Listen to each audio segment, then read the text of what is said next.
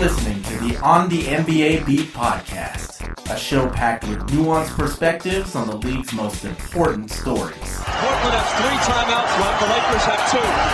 Bryant to shot! LeBron James with no regard for human life! Jordan. Oh, a spectacular move by Michael Jordan! And now, your hosts, Lauren Lee Chen and the twins, Aaron and Joshua Fisher. Happy holidays as the calendar year winds down and we're ready to ring in a new one. For those of you who celebrated Hanukkah or the winter solstice, we hope you had a great, fun, restful, meaningful time. You choose the adjective. We wanted to get you one final show for two thousand seventeen. Although I'm conducting today's interview solo, I feel embraced, supported, and appreciated by my co-hosts, our wonderful guests, and of course you, the listener. In that spirit, I'll stick with the collective we. We'd like to send a Merry Christmas to all whom the wish applies, and happy, peaceful vibes to everyone else that remains. If you're in the giving mood, Lauren, Joshua, and I would greatly appreciate you leaving us a short but sweet Apple Podcast review of the show. Your generosity has the potential to allow others to find our podcast. This is Aaron Fishman, if you hadn't guessed. I'll be talking Indiana Pacers with Ian Levy, senior N B A editor and columnist for FanSided and editor-in-chief for The Step Back. Since coming over in the offseason trade that sent Paul George to O K C, Victor Oladipo has spearheaded an elite offensive attack. This completely revamped roster currently stands at eighteen and fourteen, particularly excelling since a six and eight start. In addition to knowing the Pacers inside and out, our guest, Ian, is notable for his baseball exploits at an arts high school in Rochester, New York. Some of our guests use this space to brag about their athletic abilities. In three varsity seasons, while Ian impressively started at least one game at each of the nine positions, he arguably even more impressively finished with six career hits out of a ton of at-bats. He even went oh for his junior year. Speaking of steely resilience, this Pacers squad has staged a number of thrilling comebacks in the early going. We'll discuss this bounce-back ability, Oladipo's sudden emergence, the big man dynamic between Miles Turner and Domantas Sabonis, and plenty more, including how the Pacers can sneak into a top four seed in a crowded Eastern Conference. Ian Levy, do what you do. Thanks for joining me, Ian. I'm excited to have you on here to talk Pacers. Thanks a lot for having me. I'm excited to be here. So far, they look really good. Of course, Victor Oladipo had gigantic shoes to fill coming over in that trade I just mentioned. Mister Feathery, he likes to go by. He's been what the Pacers have been hoping for and a lot, lot more. twenty-four point eight points per game, career highs in shooting. Over forty-eight percent from the field and upwards of forty-three percent from three. And then some more advanced stats. His usage rate is almost thirty-one percent. That's in the league's top ten, around what we're seeing from LeBron and Kevin Durant. Yet his effective field goal percentage and true shooting percentages are still really high.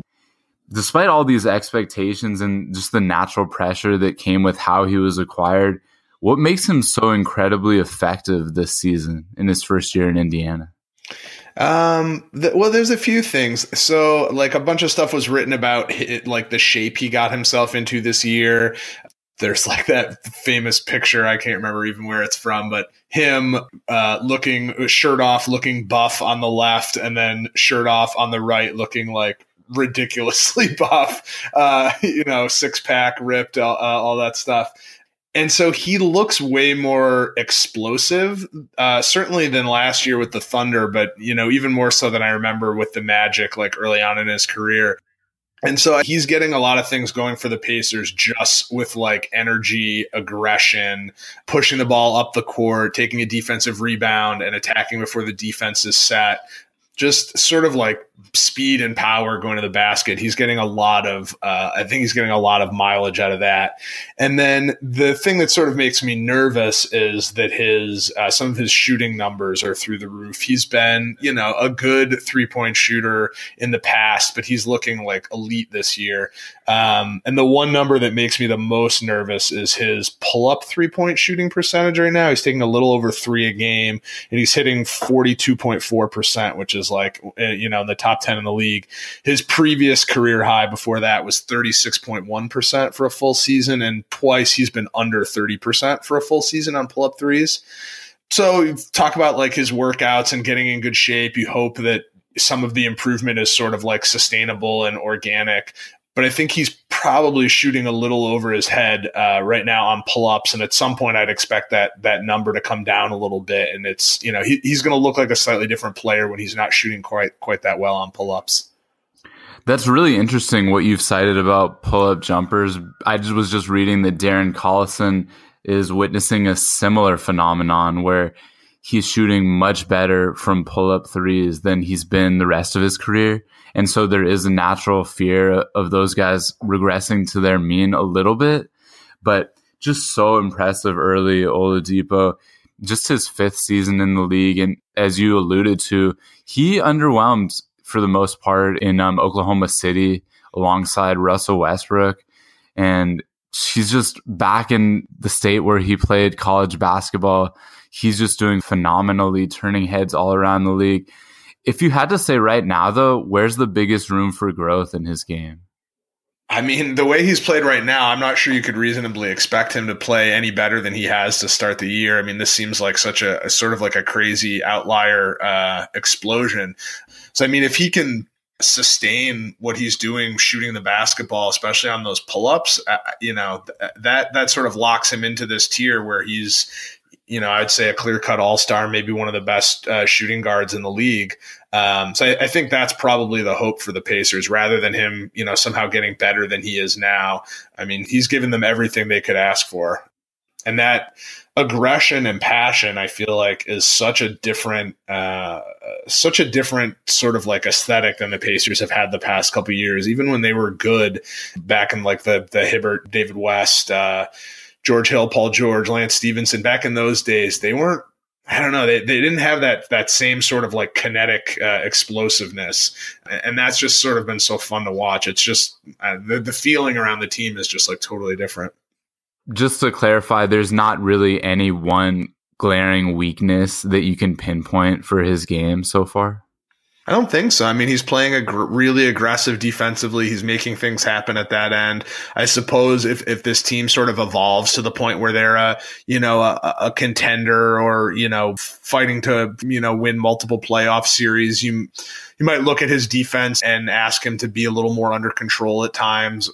You know, I, I suppose there's some times where maybe his, his over aggressiveness can get used against him by elite teams. Mm-hmm. But he's making plays for others. He's scoring. He's shooting efficiently. He's playing within the offense for the most part, even though his usage rate is really high. It doesn't feel like he's sort of dominating the ball, taking terrible shots, um, you know, disrupting the rhythm for other guys. Everything he's giving the Pacers so far this year, certainly unexpected. But, uh, you know, I think you really chalk it all up as a positive. Okay, so not perfect, but close. I understand. I feel you.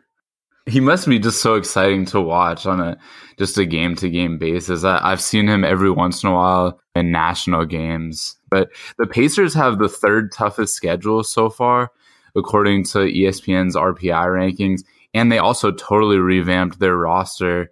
But yet they're eighteen and fourteen, looking really good. And their elite offense has to be a huge part of that. They're currently ranking sixth in offensive efficiency. Last season, they were just middle of the pack. They're scoring one hundred eight point four points per one hundred possessions. Besides Oladipo's brilliance, what's clicking so well for that offense? They've got a lot more shooting on the floor than they have the past few years. Um, sort of like all the way down the bench, the depth. Corey Joseph coming off the bench is hitting threes. Thad Young seems like he's settled into a better niche with this team than he did last year. More space on the floor with the other shooters means there's more room for him to sort of cut and, and move the ball in the middle of the floor.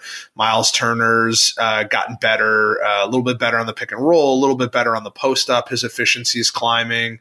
Early in the season, Sabonis and his ability to to move the ball, uh, especially out of the pick and roll, catch the ball in the short roll and, and hit an open man on the perimeter. That was really helping uh, the Pacers offense. And uh, Bogdanovic and Collison have been, both guys have been really good. And I, I think a lot of it is just sort of shooting. It's been a while since the Pacers have been able to play lineups with four and five shooters on the floor. And those groups, there's more space for Turner to work in the middle of the floor. There's more space for Collison and Oladipo to penetrate and get into the lane. Um, and, and, you know, everybody is a pretty decent passer, so they're able to sort of move the ball around and, and find the open guy. They've been beating also all the teams that they're supposed to be beating, the league's worst teams. And it's been a little bit of a mixed bag against the Eastern Elite. So they're two and oh against the Cavaliers. One of those, of course, snapped Cleveland's thirteen-game winning streak. They're one and one against Toronto. They're oh and two against the Celtics, but important caveats. The first game, Oladipo did not play, and the second game was that Monday night game where they just had a really exciting comeback and fell short with that unfortunate ending, the Bojan Bogdanovic turnover leading to the Terry Rozier transition dunk. In your mind, what will it take for the Pacers to finish in the top four spot in the East? Or I guess phrased differently, what do you see as the biggest obstacle in their way, whether it's internal or just the overall landscape of the Eastern Conference? Uh, I mean, it would be nice if their defense could get a little bit better. I'm not sure how likely that is given their given their roster right now. You know, Bogdanovic competes, but he has some limitations. Collison has some size limitations. Uh, you know, Sabonis works hard on the glass, uh, and he's getting better with positioning and stuff like that, but he's not much of a rim protector. They they sort of have some of these defensive holes kind of like baked into the rotation. Uh, but getting a little bit better defensively, you know, fighting off some regression in shooting percentages, and then I mean, it sort of remains to be seen what's going to happen with this team. Like when you looked at their offseason this summer after the Paul George trade, bringing in Collison and Bogdanovic, I thought they were still probably going to be a playoff team or at the very least sort of fighting for like a seventh, eighth seed. I thought they had had enough offensive firepower to, you know, finish a couple games over five hundred. But it was clear that they were kind of hedging their bets. Um, Bogdanovic and Collison both on short contracts. I can't remember the specifics off the top of my head, but like, I think they're both two years, and at least one of them is non-guaranteed for next year. And same thing with Corey Joseph. He's going to be a free agent coming up. And so it, it was clear that if, if it looked like they weren't going to make the playoff, that they could kind of pack it in and move some of these guys and add some more assets and go to the next stage of their rebuild. And I think it still kind of remains to be seen as they get into the, the later part of the season. Is it worth it for them to... You know, if they drop slightly, is it worth it for them to go into the playoffs as a, a five or a six seed against an opponent that that maybe they don't feel like they can beat in the first round? And so maybe they they move a piece or two for a draft pick or, or you know, I don't know, somebody else with value. Um, I'm not exactly sure who it would be, but maybe somebody like Julius Randle, something like that that's kind of floating around out there. What this team looks like at the end of the year, it's kind of like a, a chicken and the egg thing. The more they win, the more likely they are to sort of stay together. But, you know, if they fall off a bit, then the the roster, I think, could could certainly change around the trade deadline. Yeah, the Pacers do have a lot of financial flexibility moving forward from what I can see. Bogdanovic is only guaranteed one point five million dollars next season if his full contract isn't waived on or before June twenty-ninth. And I'm just seeing now that Darren Collison is only guaranteed two million dollars of his salary next season. So that's helpful to know. Those guys have been pretty good so far. We'll talk more about them later. I want to talk more about how this Indiana Pacers team is winning games. So this is pretty corny, but stick with me here. Miles and miles of heart, that quote from The Replacements. Gene Hackman's character, Coach Jimmy McGinty. I think it works too because they have Miles Turner on their team. They used to have C J Miles. but so much adversity they faced game after game, and they keep coming back. I'll let you cite some of your favorite comeback wins of the season. I know I keep mentioning the negative one where they came back from that fifteen-point deficit against Boston and couldn't hang on, but they do it so often and they do it so well. It's thrilling to watch. So just go through some of those if you can for me, but also I, I want to know what in your mind those games tell you about this squad this season. They have, I think they just have sort of like an energy and aggressiveness that's kind of been lacking the past couple years. Yeah, I don't know. Going down big, the fight doesn't leave. And then they are explosive offensively because they have all of this shooting, because they have uh, guys who can really get out in transition. It doesn't take much to, um, you know, to sort of spark a run. And, and so the past couple of years, they haven't really had that same kind of like spurt ability.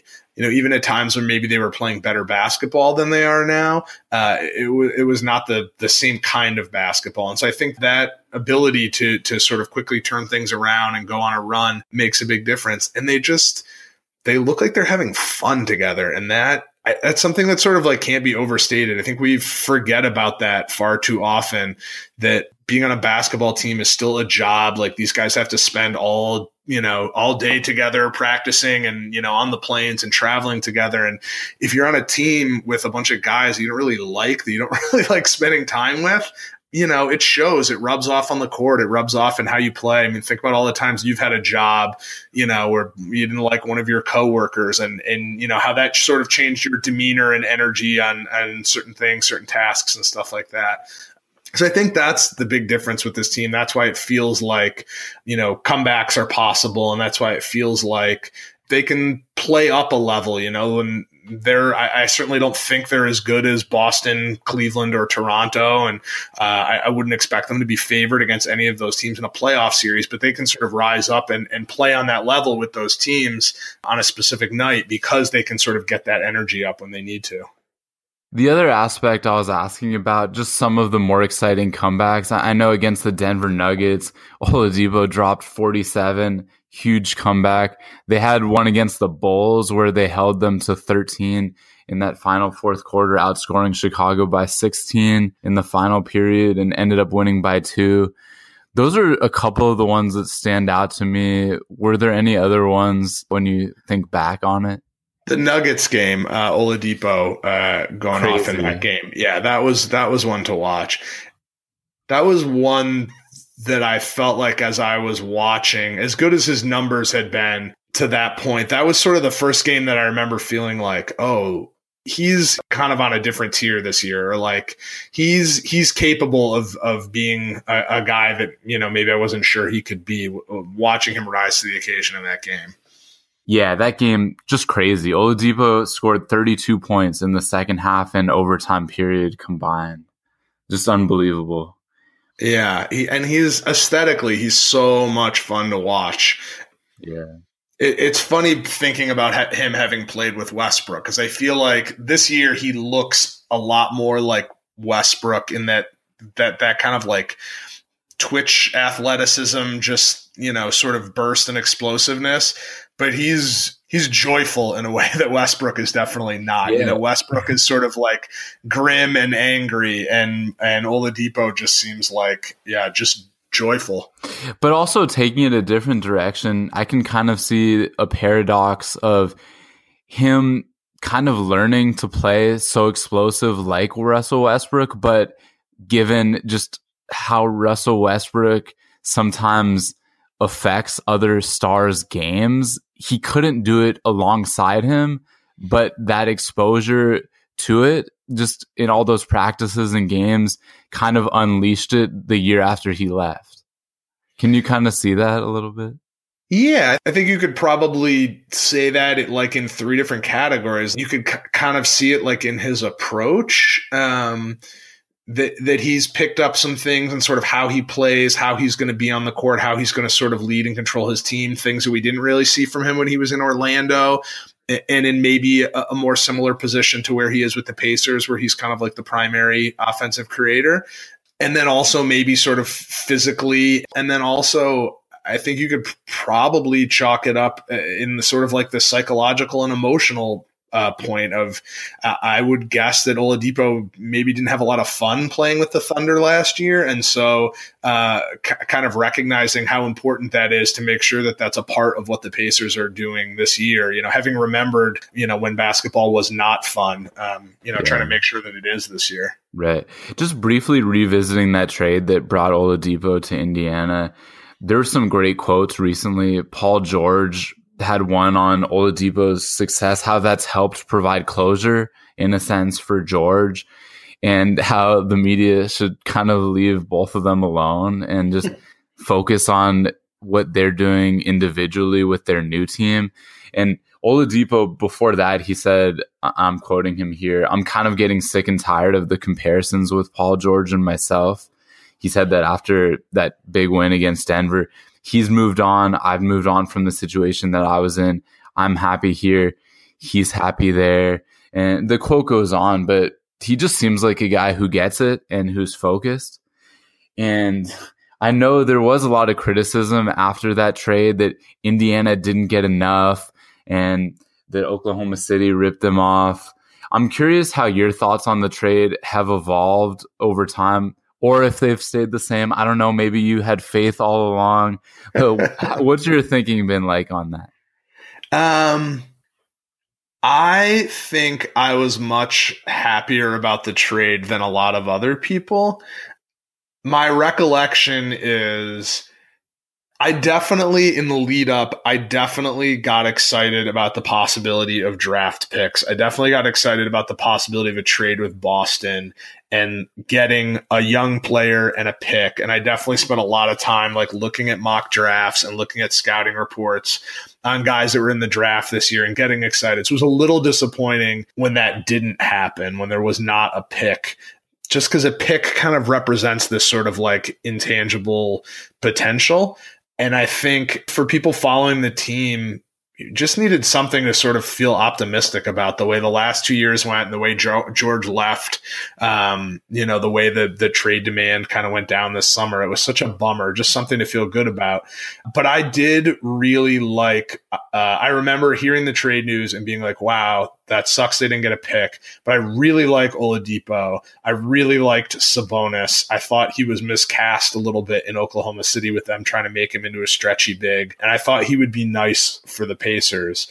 And a lot of people were worried about Oladipo's contract, but I felt like he's going to be fun to watch. He's going to play hard. He's going to play defense. And they're probably not building a championship contender in the life of Oladipo's contract anyway. So I, I didn't think about it as being that restrictive. Mm-hmm. Um, so it's certainly been fun to watch that, you know, from the Pacers side, it's kind of worked out to the best case scenario, you know, like where Oladipo has become, uh, you know, an all-star and a fringe uh, M V P candidate to to the degree that Paul George's ceiling was. Um, and Sabonis looks really solid and has been really helpful and, and looks like he could, you know, be a positive player and a really good team too.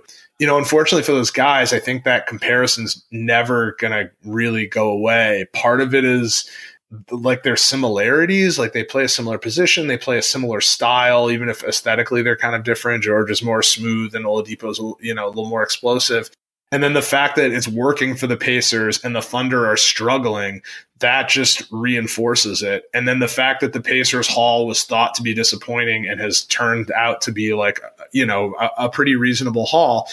All of those things are going to make that story stay. And, mm. you know, it's it's going to stay all the way through Paul George making his decision this summer. It's going to come up every time those two teams play each other. And, and you know, I feel like it's it's sort of always going to be there to some degree. And, of course, as you mentioned, Domantas Sabonis was the other acquisition in that trade. Miles Turner getting injured early on this season gave him an opportunity to start and really show what he could do. He that was for seven games early in the season, so big opportunity for Sabonis, who made the most of it.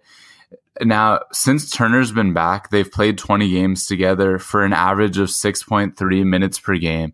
So they don't play a lot together. I think it's been really good, from my understanding, just having that depth to where one of those two guys can be on the court basically for the full forty-eight. Not a lot of teams have that. Their net rating while they're on the court together is pretty mediocre, but it's a very small sample size. I don't think we can really glean anything substantial from it, but I'm interested in their dynamic while they're on the court together, but more importantly, where you think these two young and talented big men fit into Indiana's long-term plans. Do you think the franchise is big enough for the both of them? Sabonis is only twenty-one and really showing flashes. And I know that they really like a lot of the, the things that Turner provides too. My guess is that they could coexist. I think their future is probably not playing next to each other. Like you said, that sample size, I had it at, um, I had it at one hundred twenty-six minutes so far this year. And yeah, they're like plus one per one hundred possessions, but their offense is worse with uh, with both of them on the floor than it is with either of those guys on the floor alone. And I think that's the case for their defense as well. And I, I think Sabonis is miscast as a four. Uh, I think he really is a center. The problem is he's not a great rim protector as a center. So when he's playing when he's playing on the uh, center by himself, there's kind of a, a, a hole uh, around the rim. Uh, you know, although he's a great defensive rebounder and he's getting better at defending in space, I, I think that's an issue. And then it, it sort of seems like it might be able to work together because Turner uh, can shoot, because Turner can sort of step out and stretch the floor. Um, but I think when those two guys are on the floor, they lose some of their – I feel like I'm saying the word explosiveness a lot, but I feel like it kind of slows the team down a little bit. It, it feels more like, um, you know, kind of like a Utah Jazz, Rudy Gobert, Derek Favors kind of thing, where that works really if they're playing a slower style, if they're playing in the half court and they're trying to really sort of like pick teams apart with execution. And where the rest of the roster is going, I think, is more sort of like up court, up tempo. And so I, I'm not sure that the playing those guys together is is a great idea. Six minutes a game, you know, it's it's not been a huge part of what they're doing, but I think they have. I think the Pacers have to at least try it and see if it can work, because both of these guys are talented, and ideally, you'd love to be able to hold on to both of these guys for the future. My guess is the best case scenario is that Turner keeps improving, that he's sort of a, a fringe all-star kind of guy, and that he's your starter, uh, and, and that Sabonis is a nice change of pace guy off the bench. Whether Sabonis is, is happy staying in that role remains to be seen. But Turner also has never been a big minutes guy. I mean, he's he's kind of been like right around thirty minutes or a little bit over for most of his career. So there's a, there's a decent chunk of minutes there, much more than, you know, I don't know, somebody like DeMarcus yeah. Cousins, who's playing like thirty-seven, thirty-eight minutes a game. Like there's there's sort of more of a role here in Indiana for a backup center than there is in some other teams. I don't know if either of us has mentioned Thaddeus Young yet, and he's really important to the team. He's enjoying a plus ten point nine net rating. That's best on the team, with Oladipo coming in second at plus ten point four. And then after those guys, it's a huge drop-off in, in terms of that statistic. Fittingly, he's playing the second most minutes on the team. Thaddeus Young just seems to do everything. Describe his multifaceted impact for me if you can. Yeah, he's a guy who does a little bit of everything. I don't think he's outstanding in any one area, uh, but the fact that he can kind of slide around and do different kinds of things, it's a little bit of like the glue that kind of holds everything together. So um, on offense, He's he's comfortable attacking some matchups, kind of like in the in the post, in the mid post, or uh, you know, attacking a closeout. He's been a more willing three point shooter this year uh, than he was earlier in his career. The percentage is, is not great, but at least the defense is sort of having to come out and guard that a little more than they have in the past. The really smart cutter, a pretty good passer for the position. He can move the ball in the offense, and he, you know, really gets up the court in transition too. So he sort of fits with the tempo they want to play. Uh, and, and then on defense, you know, he can slide down and, and defend some threes quick enough to handle bigger fours. So his defensive versatility, I think, really sort of helps them, you know, cross match and make sure they're not getting exploited in, in different areas. Because they really, the Pacers for the most part have been playing an eight man rotation. Um, T J. Leaf, their rookie, hasn't been playing a ton, and, and he's really sort of the only other four they've used. So, you know, when Young is not out there, you're often looking at those uh, Sabonis and Turner uh, lineups together, or you're looking at a, sort of a much smaller wing, maybe somebody like Bogdanovic playing the four. So yeah, just sort of a little bit of everything, passing, cutting, uh, sort of keeping the ball moving on offense, pushing in transition, and then that defensive versatility and switchability really, really sort of holds everything together. Speaking of that eight-man rotation, the roster turnover is pretty remarkable. Of those eight guys, I think only two were here last season, were there last season. I guess you could count Lance Stephenson, maybe. He was there for six games. But uh, I think it was just Miles Turner and Thad Young. Jeff Teague, Monte Ellis, C J Miles are all gone. Rodney Stuckey, too. Paul George, of course. Al Jefferson was in the rotation last season. He's not anymore. Um, Glenn Robinson, the third, hasn't returned to the lineup yet, and he was playing upwards of twenty minutes per game. Basically, what I'm getting at is the front office just overhauled the roster, and it's paid dividends. I'm curious to just get your opinion on how the front office was so effective in doing that, and also just from a head coaching standpoint, how Nate McMillan has made this work so seamlessly. I think the front office, I think they look great because some of these moves paid off. Um, you know, if Oladipo wasn't playing quite so well, if Sabonis wasn't playing quite so well, the shine on that Paul George deal looks a little bit different. But I think they, I think they had a strategy going into the year and, uh, or going into the off season. And the plan was, we're going to move George. We're going to get the best deal we can get. And, and we're going to identify, uh, you know, a few young core pieces. And then we want some veterans that we can put around them to play, you know, a- as competitively as we can without sacrificing, you know, financial flexibility down the road. You know, they didn't want to completely bottom out like the 76ers. And I think the concern was, you know, what does that do to Miles Turner to play on a nineteen win team with, you know, no shooting around him or, uh, you know, a bunch of sort of like raw, ineffective defenders who are putting him in bad positions at the rim. And I think that was, that was smart. You know, it probably cost them in the draft market at the end of the year, or the draft position at the end of the year, but better for the development of of Turner. Turns out that it's worked great for Oladipo. Um, and they're still in this position where if an opportunity comes up to to land somebody big, or, you know, to land a, a meaningful draft pick, you know, everybody that they signed is useful to them and useful to other teams too. You know, Corey Joseph would be useful to any other, you know, top contender, and same with Bogdanovic and Collison. So there'll certainly be a market for those guys when it comes to the trade deadline. So I, I think it was a smart approach. You don't know exactly what the story was with the Celtics offer for Paul George and whether there was, you know, something that initially looked better on the table. But, um, you know, I, I think they had a plan. I think they stuck to it. They've gotten lucky to some degree, but I, th- I think it was sort of a smart approach. And as to Nate McMillan, uh, kudos to him, because I think he's done a great job adapting, putting people in roles to succeed. You know, I was a little skeptical when they hired or when they promoted him to head coach. I thought it was another in a, in a series of decisions by the front office of saying one thing and then making a move that didn't necessarily fit. They said they wanted to play up-tempo.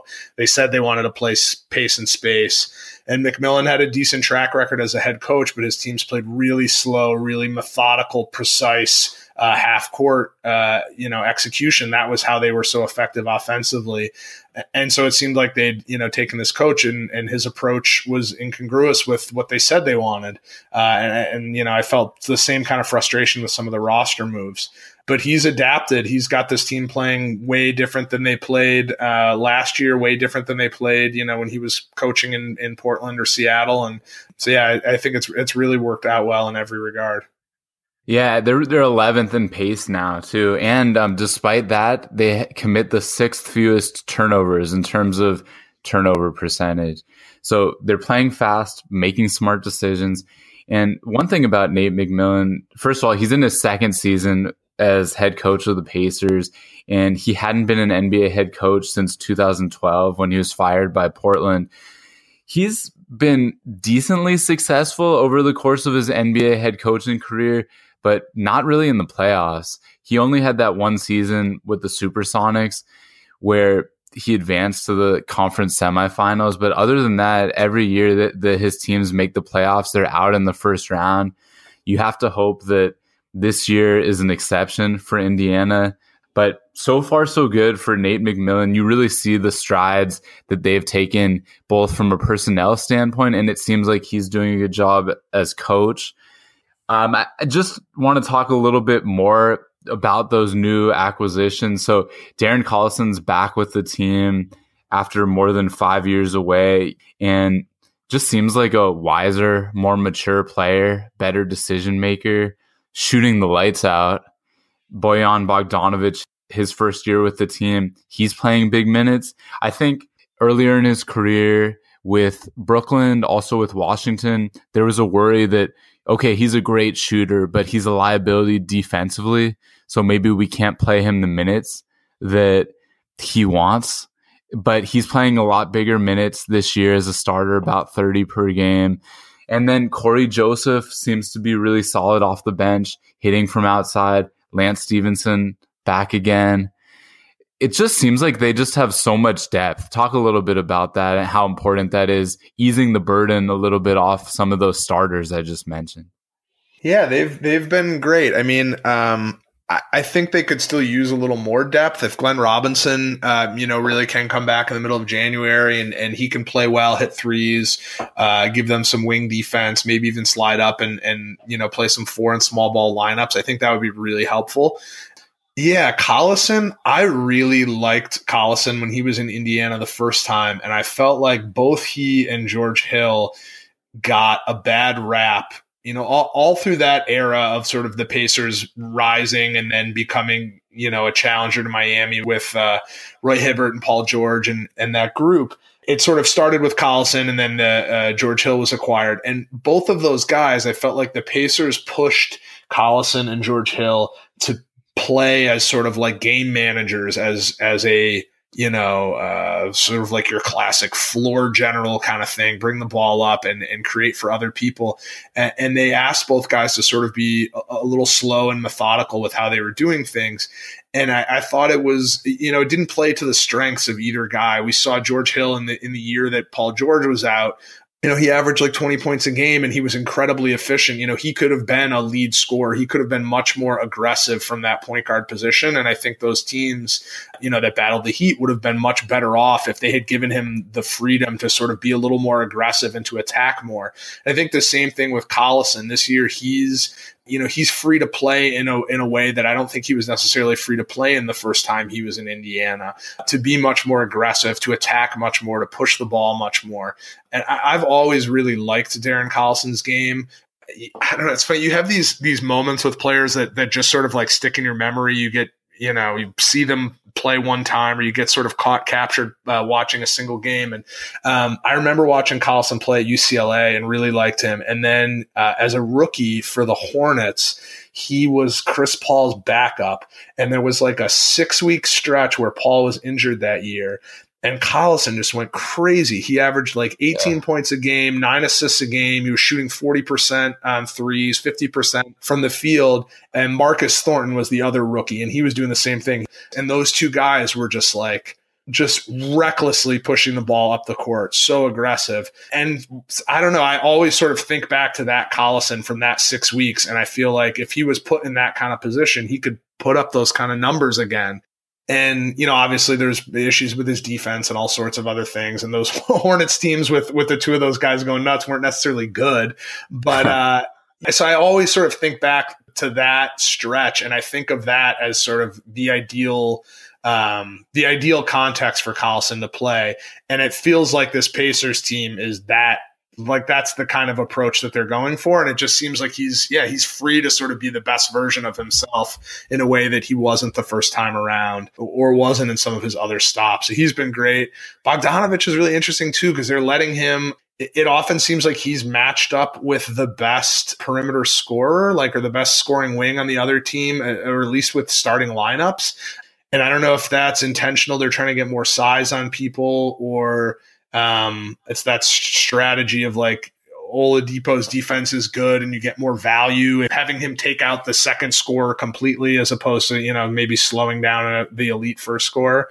Um, So yeah, Bogdanovic is not great defensively, but he works really hard. He's, you know, he's smart about where he's supposed to be in positioning, and he, he's certainly not killing people at that end. He he reminds me a bit of like Kyle Korver a few years ago, um, where he had this terrible defensive reputation, but worked hard, knew where he was supposed to be, and, you know, made a, a, at least an average impact at that end. Stay tuned. There's more with Ian Levy just ahead.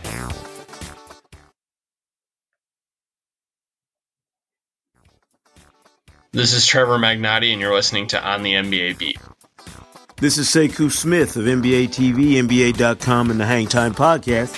You're doing the right thing if you're listening to On the N B A Beat. Just a quick question about Glenn Robinson the third. So I know they're hoping that he comes back in January.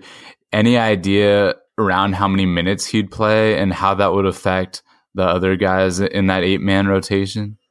My guess is that he would, like, he wouldn't start. Um, my guess is they would leave the starting unit intact. It's been pretty good uh, so far. So he comes off the bench. He plays on the wing, you know, maybe a few less minutes for Stevenson, or a few less minutes of uh, of Stevenson sort of uh, playing on the wing as opposed to, you know, being a backup point guard kind of role.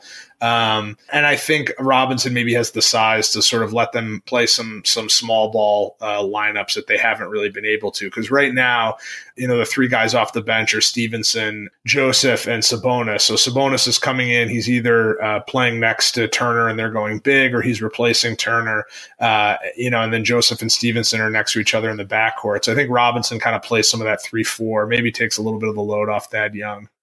I want to hear just your thoughts on Lance Stephenson, such a lightning rod around the league. It seems like he's experienced really high highs and really low lows on and off the court.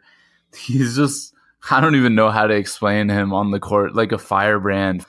Again, we're going to use the word explosive, but it seems like sometimes there's not a lot of thought into his actions on the court, but when it works out, it's just so exciting. I remember when he was on the Clippers, that was too brief for my liking, but so fun to watch. Is Indiana basically like the only home for him? Everywhere else, it seems like he, he just doesn't last. It's hard to imagine him going anywhere else now. I don't know. I, I, I mean, it.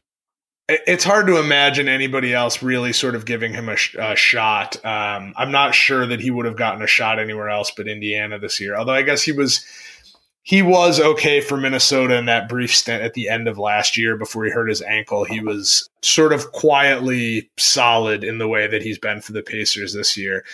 Yeah, you're right. I think he's uh, like one hundred percent instinctual. I think everything that he does on the basketball court is like straight from the gut, like just emotion and instinct. I don't think there's I don't think there's a lot of planning or forethought. Like he's just he's just going with it, um, doing whatever he thinks is right in the moment. And he's been okay this year. Like, that feels like something that's remarkable given where he's been. Like, he was terrible his first couple of years with the Pacers, and then he was really good to the point where I felt like they needed to give him much more of an offensive role. I felt like sort of the end of that run with the Pacers core, I felt like Stevenson needed a larger offensive role, and I felt like they needed to dial things back for Paul George. Uh, like, that's how I was on, on Lance. Yeah. And, uh, and then he was like, terrible to the point of being unplayable at, you know, like four other stops around the league, and, you know, maybe looked like he was done being an N B A player, and he's been neither terrible nor terrific. And so, yeah, I guess, I guess you take that as a victory. I mean, he's definitely still like terrible to terrific moment to moment, you know, he'll make an incredible play and then he'll make a, you know, a horrible decision. Uh, yeah. But it's sort of been balancing out, and it's been constrained enough that I, it doesn't seem like the team is swinging wildly with his wild swings. And so that's great. He's he's useful in this role. If he can sort of stay right where he is, there's certainly a place for him. And I don't know that the Pacers kind of need that wild variability that, you know, he could bring, but, um, you know, maybe that's a potential upside somewhere down the road. Yeah, it's a little sad that he could never replicate that immense success from that two thousand thirteen fourteen season, but I think I've come to terms with it that that's just not going to happen. And just if he can just finish out a solid career, that's a really good case scenario for him, I think. Yeah, just winding down, though, and I really appreciate you taking the time to talk about your Pacers. You clearly know so much about them and are so passionate about Indiana. Well, thank you. Yeah, I, uh, I I don't call myself a fan anymore. Uh, uh, shed some of the emotional attachment, but they're definitely the team I watch the most. Definitely uh, wish them well. I have a fondness for a lot of the individual players, and I'll say this: this team this year, I, I feel more emotionally invested in than a Pacers team in a long time. You know, uh, it's been a long time since the Pacers have had a team that I think is fun to watch. As a jaded, objective journalist, I think that speaks volumes, saying how, how you're much more emotionally invested. But I did want to just ask you one final question before I let you go. Al Jefferson's been racking up these D N Ps. I know his game is not really suited to modern N B A basketball, and he wasn't really that effective last year or when he's played this season. He's only guaranteed four million dollars for next season. Still, I know that's four million dollars more than Indiana would want, but do you think there's any trade value at all for him at this point, or, or what can they do really with his contract? If there's trade value, I don't think it's uh, I don't think it's him per se. It's his contract as filler in something else. Mm-hmm. It's hard to imagine a, a team sort of targeting him as somebody that they could use. I mean, I'm not with the team. I don't live in Indiana, so I'm not at the arena. I'm not around the team that much. He certainly is, seems like a guy who has like kept a positive attitude, uh, understands, uh, you know, his own physical decline and limitations. And he certainly is a veteran who knows a lot, and I think probably has a lot to impart to guys like Sabonis and Turner. So I, I'm I'm going with my gut here, but I think there's probably value to him. I think he might be more valuable to the Pacers than he would be to anybody else in the league, at least for this season. Uh, just sort of being there for the second year, having a relationship with Turner, knowing the coaching staff, and sort of, you know, just helping some of the younger guys, uh, you know, figure out what they're doing and where they should be, and, you know, how to take advantage of things. And if he's teaching Turner or Sabonis a post move or two, like that's that's worth a couple million. Great. Thanks so much for joining me. It was a pleasure. Thanks a lot for having me. It was fun.